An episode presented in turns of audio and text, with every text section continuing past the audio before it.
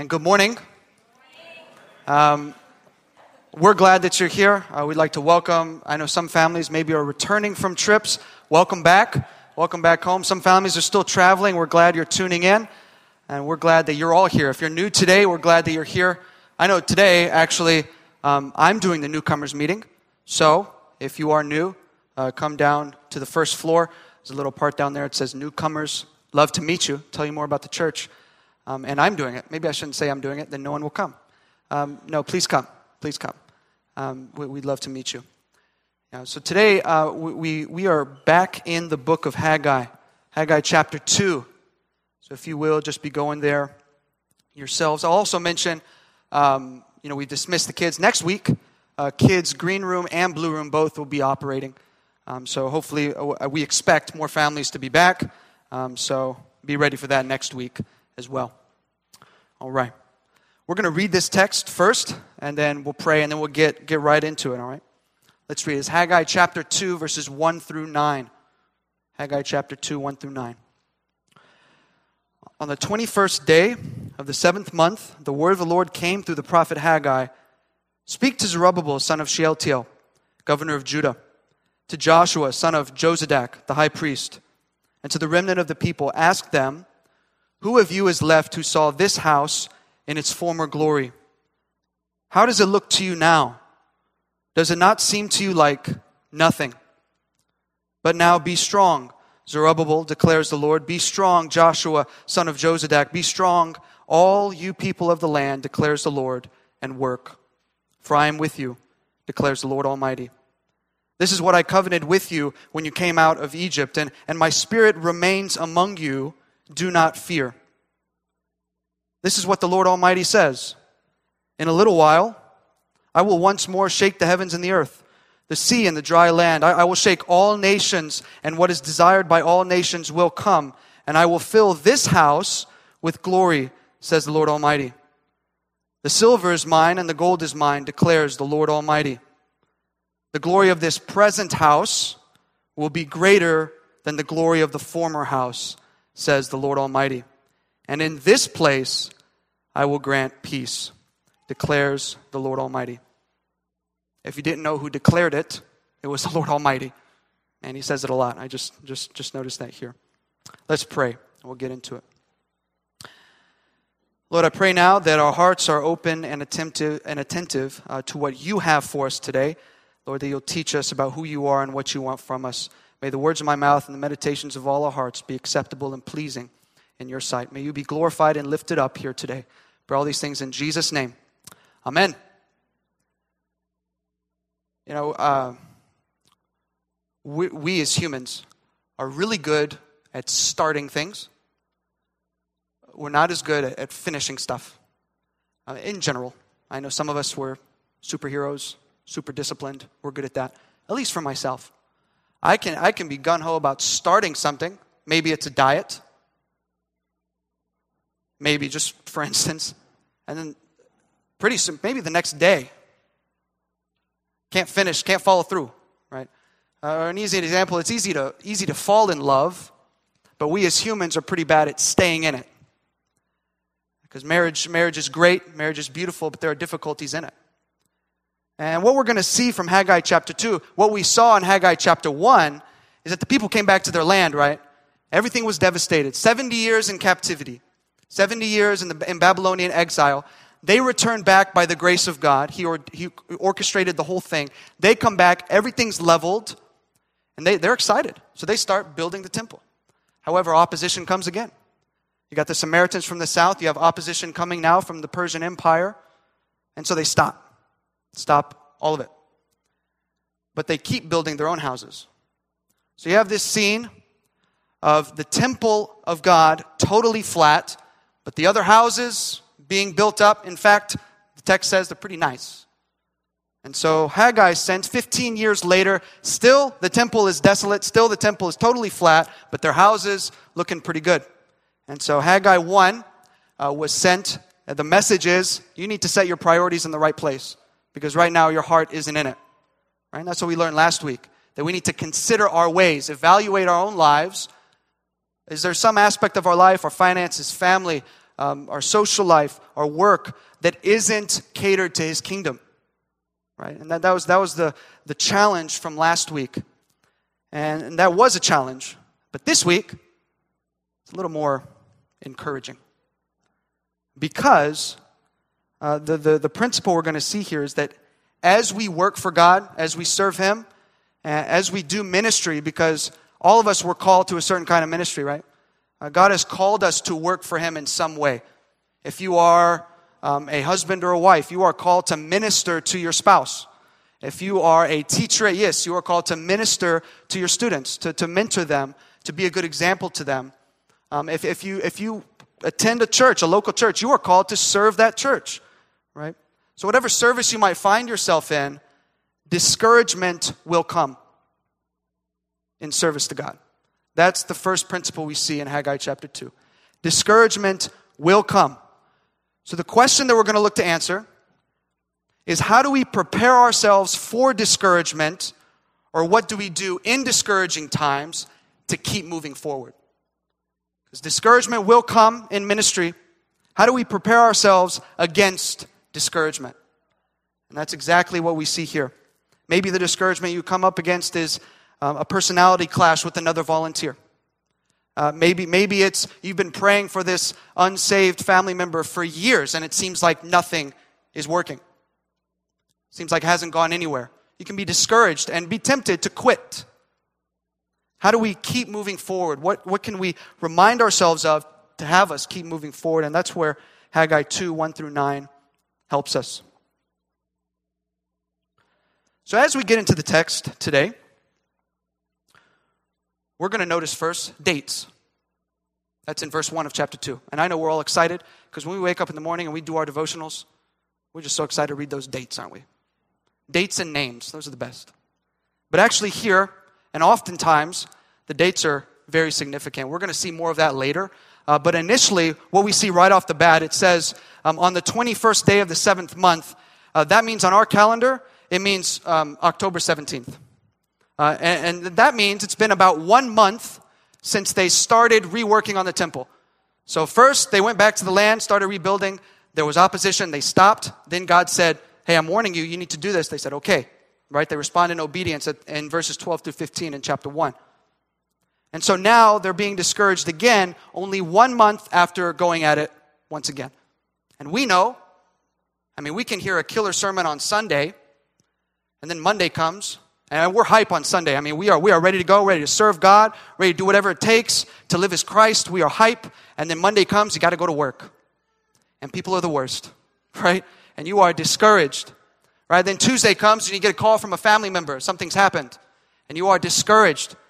Wednesday, Thursday, Friday. And by the time Saturday comes, you forgot what he done preached on, right? Because it's discouraging. There, there can be discouraging times as we look to serve the Lord. So one month has gone by, and they're discouraged. So, what are they discouraged about? We're going to read that in a second. We're going to read that right now. Let's read that here.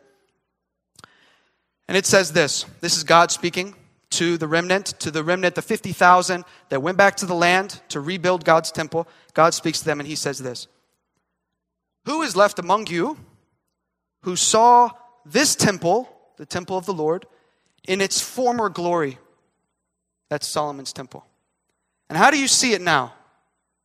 Does it not seem to you like nothing in comparison? So, first, God poses a question. And I think we need to also consider why does God ask questions to his people? And if, when we get to the New Testament, also, Jesus asks a lot of questions. I mean, he knows everything. Why ask questions? Um, I, I, think it's a, a desire for relationship. It's a desire for conversation. It's a desire for them to think on their own, to consider their ways, right? So he asked them, Who's left among you who remembers? So right now, God is addressing the elders of Israel.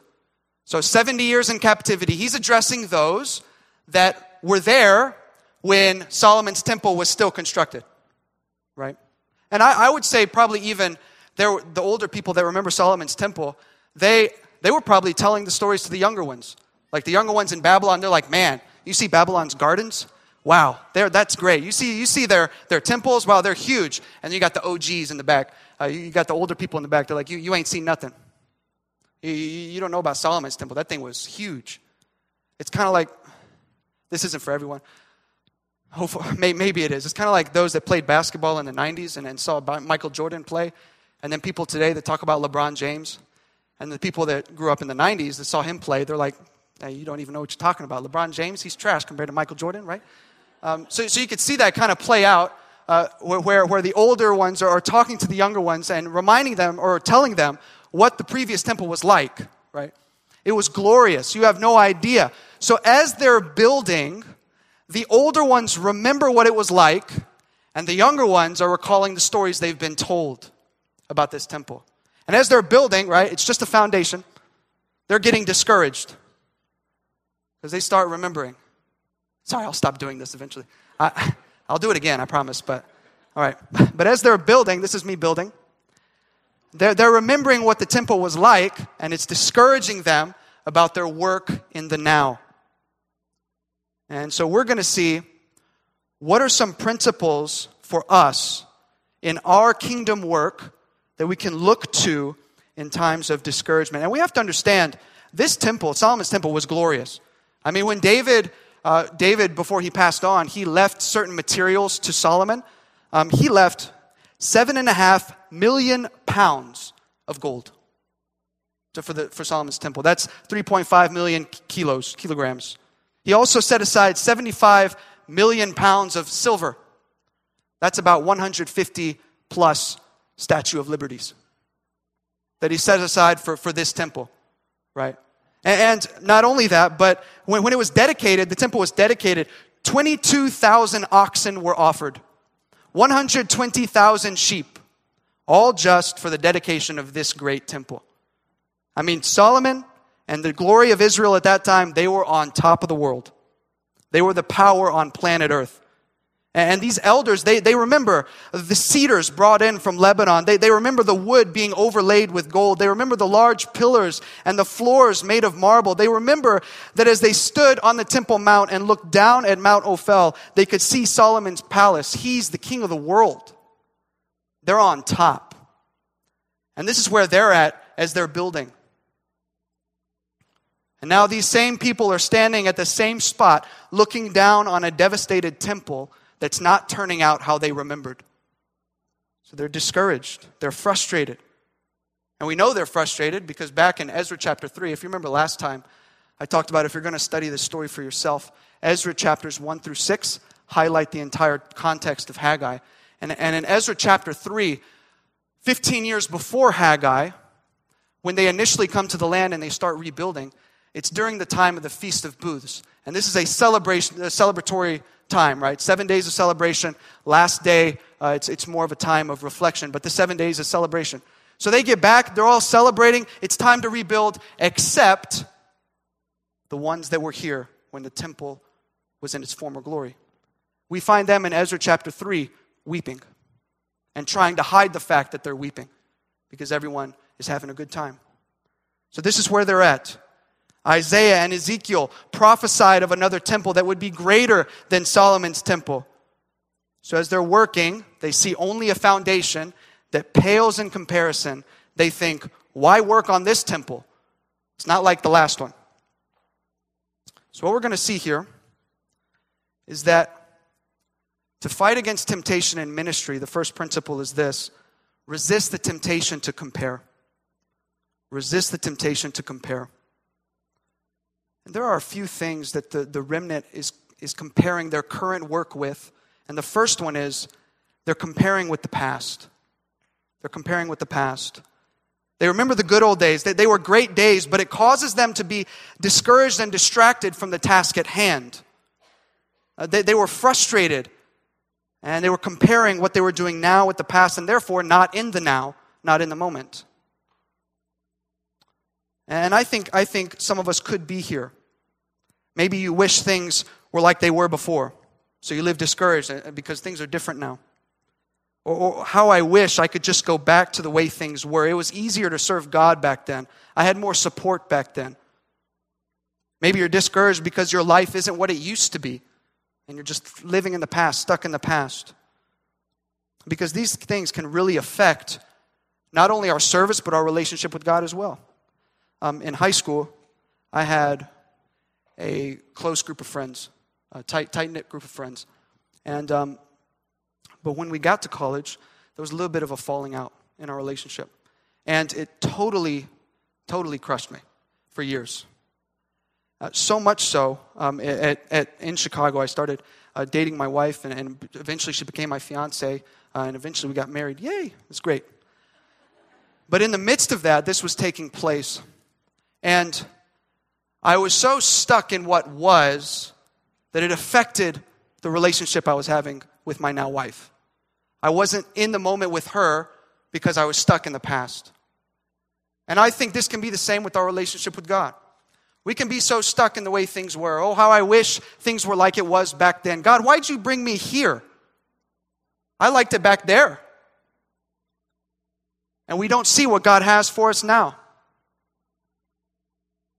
So the first principle here we see is resist the temptation to compare with the past. But we also see resist the temptation to compare with our own expectation. Because the remnant, they're expecting this temple to be better than the former in appearance, right? That's what they're expecting. But their expectations aren't being met. So they're discouraged. And maybe our life isn't turning out the way we thought it would. I thought I'd be here by now. I thought I'd be making this much impact for the kingdom. I thought more people would be coming to my missional family. I thought this, I thought that, but things just aren't working out the way I thought. And because we're so stuck in our expectation, we're not living in the now with what God has for us here and now. So resist the temptation to compare with the past and resist the temptation to compare with our own expectations. And, and I'll add something else um, is that I think they're being discouraged as well because they're assuming that because what they're working on is smaller, therefore it's insignificant what they think what they're working on is smaller, therefore it's insignificant. Uh, but in fact, um, it's not insignificant. Uh, the book of Zechariah was actually written. Um, it's uh, it was written alongside Haggai, right? The same the same time to the same people, the remnant that came back from Babylon to rebuild the temple. And in Zechariah, we read this, and, and this is to the fifty thousand that are rebuilding the temple. Do not despise the day of small things do not despise the day of small things. So they're working on this temple. It's small. It's not like the one before. And as they're building, they're dis- there it is again. As they're building, they're discouraged because what they're working on is small, so they assume it's insignificant. But Zechariah says, Do not despise the day of small things. While the elders of Israel wept over the day of small things, the God of Israel did not. Because they're thinking if God were really in this, things would be bigger by now. But, but they're missing the fact that God rescued them, that His presence is with them, and that God has plans for them to prosper. So, to be sure, to be sure, so that we're not confused, God's mission is a big thing, right? It's a big thing. And we'd be wrong to rest and content in only small things, but we would also be wrong to despise the small things God has called us to whether that's simply loving your neighbor, or that's simply serving your wife or husband, or that's simply sharing your testimony with a coworker, whatever it is, or continuing in prayer for your coworkers that are unsaved, whatever it might be, it might seem small, but God's going to use it for big things for his kingdom. They usually don't happen right away, and maybe not in the way we expect, but he can use those things in a mighty big way. So, number one, as discouraging times come, because they will. First, we resist the temptation to compare, but we also remember the faithfulness of God in the past.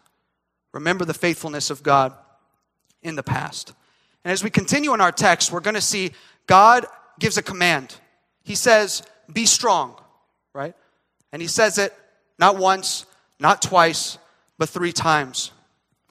And that phrase, be strong, it, it means something different for an ancient Jew than it does for us right? We're told to be strong. We're like, you know, we're pretty hype about that. But it's another level for the ancient Jew. Because if you think about the history of the nation, uh, you would think about the great Moses, the one who led them through, um, led them from slavery, uh, led them through the Red Sea, led them through the wilderness up to the promised land, right? That great Moses, as he dies, who takes his place? Joshua, right? And the great Joshua, who eventually conquered uh, Canaan land and, and gave them the promised land. Um, when, when Joshua receives now the leadership of Israel, uh, God sends him a message. And that, of course, is found in Joshua chapter 1. And what does he say? Be strong. In fact, he doesn't say it one time, he says it three times in Joshua chapter 1, in verse 6, 7, and 9. So, for an ancient Jew, when, when, when they're receiving this message from, from Haggai, from the Lord through Haggai, and they're listening to it, and he says, Be strong, they're like, hmm. And then he says it a second time. And then he says it a third time. Like, whoa. Okay, I thought what I was doing was insignificant, but in a way, he's connecting what they're doing now with those big events that he did in Israel's history. And not only was it just for Joshua, but when David's on his deathbed, right? David, the great king, right? Obviously, didn't do some great things, but overall, good king, right? He, when he's on his deathbed talking to his son Solomon to give him leadership, the great Solomon who is top of the world, right? He, in their conversation while David's on his deathbed, he tells Solomon to be strong. And he doesn't say it once, he doesn't say it twice, he says it three times. So, this is what the people of Israel, the remnant, are thinking of as he says, be strong, and repeats it three times. He's thinking, and if you're the people of Israel, you're hearing this prophecy proclaimed, you're thinking, wow, I thought this was insignificant, but somehow, in a way, he's connecting what they're doing now with what God has done in the past and saying, You might think it's insignificant, but I'm going to use your small beginnings, these small things that you're doing, these small steps of faithfulness to do something big, even like that. Be strong, be strong, be strong. And then in verse 5, we see this. In verse 5, according to the covenant that I made with you when you first came out of Egypt and this is significant because God is taking a discouraged people that are working for Him who think that uh, they're not doing anything significant for God and saying that what they're doing now is connected to what He did in Egypt. And, and, and the story of the redemption in Egypt, the, the, ex, um, the Exodus, right? This is equivalent to like the Christian cross for the Jewish people, the ancient Jewish people. That's how significant that event was for the Jewish people at the time. So he's saying, in a way, what you're doing now, it seems small, it's connected to the greatest event in your people's history. And so I, I thought, how does this connect to us? And I think it does. Because for Christians on this side of the cross, there's a very real sense where even in the small bits of obediences that we take, those steps of faith to love others, to serve others, we are reflecting, in a sense, the greatest event in Christian history, the cross. As we love others, we're reflecting the cross of Jesus Christ, what he did for us. As we serve others, we're reflecting the service of Christ and what he did for us on the cross. Right? We shouldn't take those small steps of obedience for granted because we are connected in a very real sense to what Christ did on the cross. But more than that, we're carrying on the mission, right? Of what Christ did on the cross in a certain sense. He says, Go and make disciples of all nations we are continuing the mission of God even today.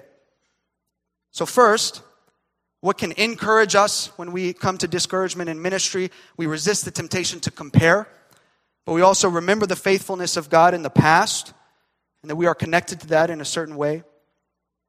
And now, we remain aware of His presence. We remain aware of His presence. And God continues in Haggai 2, verse 4 and he says, Work. Why? For I am with you. The reason they're to be strong and continue in their work is because God is present with them. So by responding to God's word and his warning uh, in obedience and getting back in step with God's ways, the people of Israel can now know that God is present with them and will provide for them as they take part in God's work. God is with them now, just as, he's with, just as he was with them uh, in Egypt uh, in the, in the Exodus story. And what encouraging news that would be for the people of Israel that God is with them. Um, after many years of hardship and danger in the heart of Africa, this guy named David Livingstone, uh, he received a, an honorary doctorate from the University of Glasgow. And on that occasion, he said, Would you like me to tell you what supported me through all the years of exile among people whose language I could not understand and whose attitude toward me was always uncertain and often hostile? It was this Lo, I am with you always, even unto the end of the earth. On those words, says David Livingstone, I staked everything and they never failed. And I think we often take the presence of God for granted as we work, as we live. Uh, that we have the all powerful God, the, the Holy Spirit with us, right on this side of the cross as New Testament believers. The all powerful God, and we often go to other places for strength, but all worldly strength is weakness compared to the strength of God. And, and we have an all wise God that is with us. And all worldly wisdom is foolish compared to the wisdom of God. So we have a place to go to for wisdom as we work, a place to go to for strength. And He's with us as we work. How encouraging that is. And it was definitely for the people of Israel as well. But wait, there's more.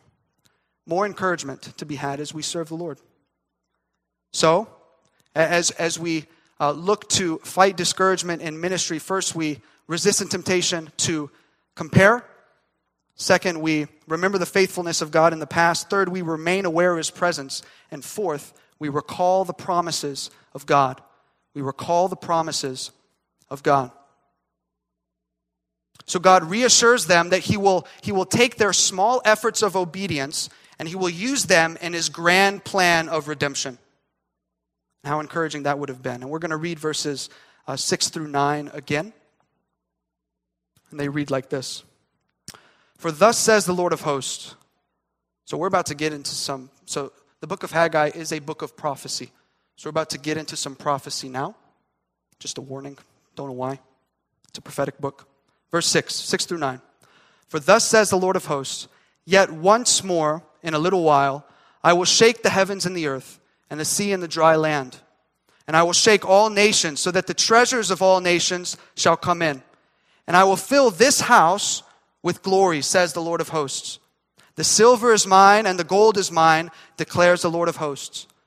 And get this the latter glory of this house shall be greater than the former, says the Lord of hosts. And in this place I will give peace, declares the Lord of hosts. Before we dive into to, to a little bit of prophecy here, um, at least in my view, scriptures are not given for us to necessarily speculate about the future but to strengthen and encourage our faith in the now. So when we see how God has worked uh, down through the ages in accordance with what He's told His people in advance, it encourages us to keep serving Him, knowing that the remaining unfulfilled prophecies will surely yet be fulfilled. And we have a part in that plan of salvation for His people.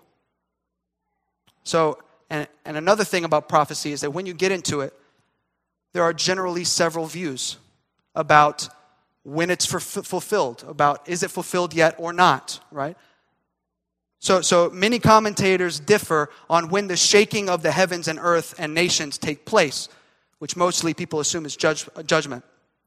Some say it referred to uh, God's stirring of King Darius to supply help and materials uh, for the building of the temple. That's in Ezra chapter 6. Others say that it refers to God's bringing future judgment on the Persians, Greeks, and Romans. Um, but, and, and I think it could be multiple fulfillments. However, I take this to refer ultimately to the second coming of Christ when God will shake the heavens and the earth in, in, in the judgment of the living and the dead. Um, uh, Joel chapter 3 uses similar language of the shaking of the heavens and the earth. And the reason why I take it to be second coming um, is because um, it, we, we see similar prophecies in the New Testament. Um, Matthew chapter 24 and Revelation chapter 16 uh, uses similar language to, to discuss the shaking of the heavens and the earth uh, to con- as he conquers all the rebellious nations in the land. And, and this is the idea of future promises is immensely encouraging because these are pro- promises and prophecies that have not yet taken place, and God has ordained that we, his people, get to be a part of what God is continually doing. And that would have been true for the Israel people, and it's true for us as well. Um, and I'll also say, actually, I'll get to that later.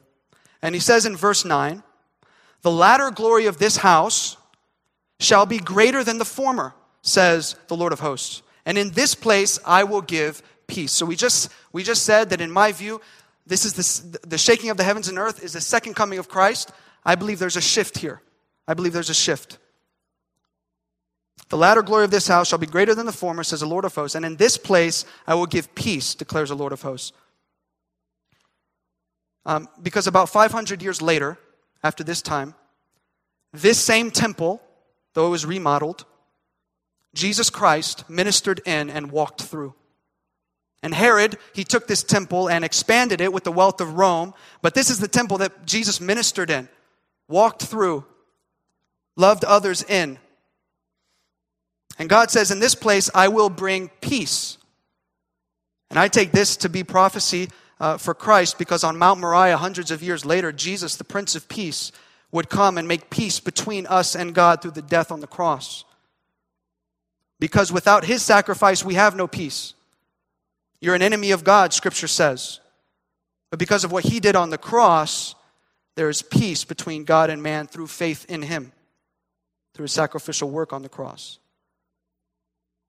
So, what he's doing here is he's stopping He's trying to stop them from thinking and being stuck in the past and calling them to what is ahead, to change their perspective. They're stuck in the past, stuck in their expectation, stuck in comparing with other things, but God is saying, Here's what I'm doing, you're a part of it. Be encouraged, be uplifted. Uh, in, in, Philippians chapter 3, uh, Paul says, Forget what lies behind and look to what is ahead. Keep your eyes on His promises for the future. But also, I'd say keep your eyes on His promises for your life. Not just on the promises for the future, but your promises for your life now. He says that if you're in Christ, then you're a new creation. The old is gone, the new has come. He promises that His children will one day be in His perfect presence, where there will be no sin and all tears will be washed away. He promises that we don't need to take revenge because all justice will be served by the great judge on Judgment Day. He promises that we can live with confidence before God because of the blood of Christ. It covers all our sin. He promises that all things work together for good for those that love God and are called according to his purposes. We have so much to draw from. So when discouraging times come, look to his promises, not just for the future, you're part of his big grand plan, but also for your life. Because he's promised so much. But it doesn't stop there. And this, I think, is what I'll finish with. We're going back to the date. I said we were going to go back to the date because it is very significant here. It says the seventh month of the 21st day, October 17th. This was the last day of the Feast of Booths. And if you know anything, as I, have already mentioned before, seven days of the Feast of Booths, it's a big celebration. I mean, families are coming together, they're camping out, like they're having a good time because they're celebrating the faithfulness of God in the history of Israel right? And after each day in the Feast of Booths, they would all gather together in a big open space. And the, the high priest would come up with a big pot, a big jug. There's probably a better word for it. A big jug. And it would, it would be filled with water. And he would come before all the people and he would pour out this water. And it would be symbolic of, if you remember the story of Moses when he struck the rock, right? Struck the rock and all that water came out. Sometimes I think when we envision that story, he struck the rock and it's like, I mean, there's like three million people. So he struck the rock. It was enough to like quench all their thirst. So he struck the rock, probably, you know, something like that. Um, but he struck the rock. So it's to symbolize God's faithfulness in the wilderness as they're on their way to the promised land, right? And, this, and as, as it's being poured out, they're celebratory, they are happy, but the last day of Feast of Booths, something else takes place. And that is, on the eighth day, the high priest will come up with that jug, except it's empty. And he would stand before everyone and he would begin to symbolically pour out nothing. And this was a reserved time for the people of Israel. No more hooting and hollering. They are reserved praying, praying that, Lord, someday fill that cup up to overflowing. May your promises be fulfilled, right? So this is the cry of their heart. It's a quiet moment, right? And this was the last day to reflect on the promises that have not yet been fulfilled. Now, about 500 years later, roughly, we find Jesus in the same temple we find Jesus on the same day of the Feast of Booths, on the last day. And you can imagine the space, right? Filled with people and quietly reserved as the high priest comes up with that empty jug. And as he symbolically pours it out, it says in the text in John chapter 7, Jesus stood up. Right? As they're, as they're calling out, crying out, Lord, fill up that jug. Jesus stands up on the last day, the greatest day of the festival. Jesus stood, and it says that he cries out with a loud voice. He mustered everything inside of him so everyone could hear. Let anyone who is thirsty come to me and drink. Whoever believes in me, as scripture has said, rivers of living water will flow from within them. As if to say, what you're waiting to come out of that jug is standing in your midst. And I would say that there's no way we can keep going without water. We need to constantly go to the one who is himself living water. So here's the bottom line. Last week, God used Haggai 1 to stir us to action, to put him in the rightful place in our lives. And I think he's using Haggai 2, verses 1 through 9, to remind us of one thing discouragement is going to come, it's going to happen. And if it catches you off guard and you're not ready for it, you're going to quit that thing God has called you to do. So, in order not to do that, he's taught us today to resist the temptation to compare God's calling on your life with anything, with the past, with other people's lives, with, with our, even our expectations. Resist the temptation to compare, but also to remember the Lord is with us in the midst of our work. And He desires that we experience Him as we serve, not just serve. And finally, we need to recall the future promises of God and remember that even the small things are part of His bigger, grander plan. We're going to close in prayer now, so I'm going to ask the praise team to come on up.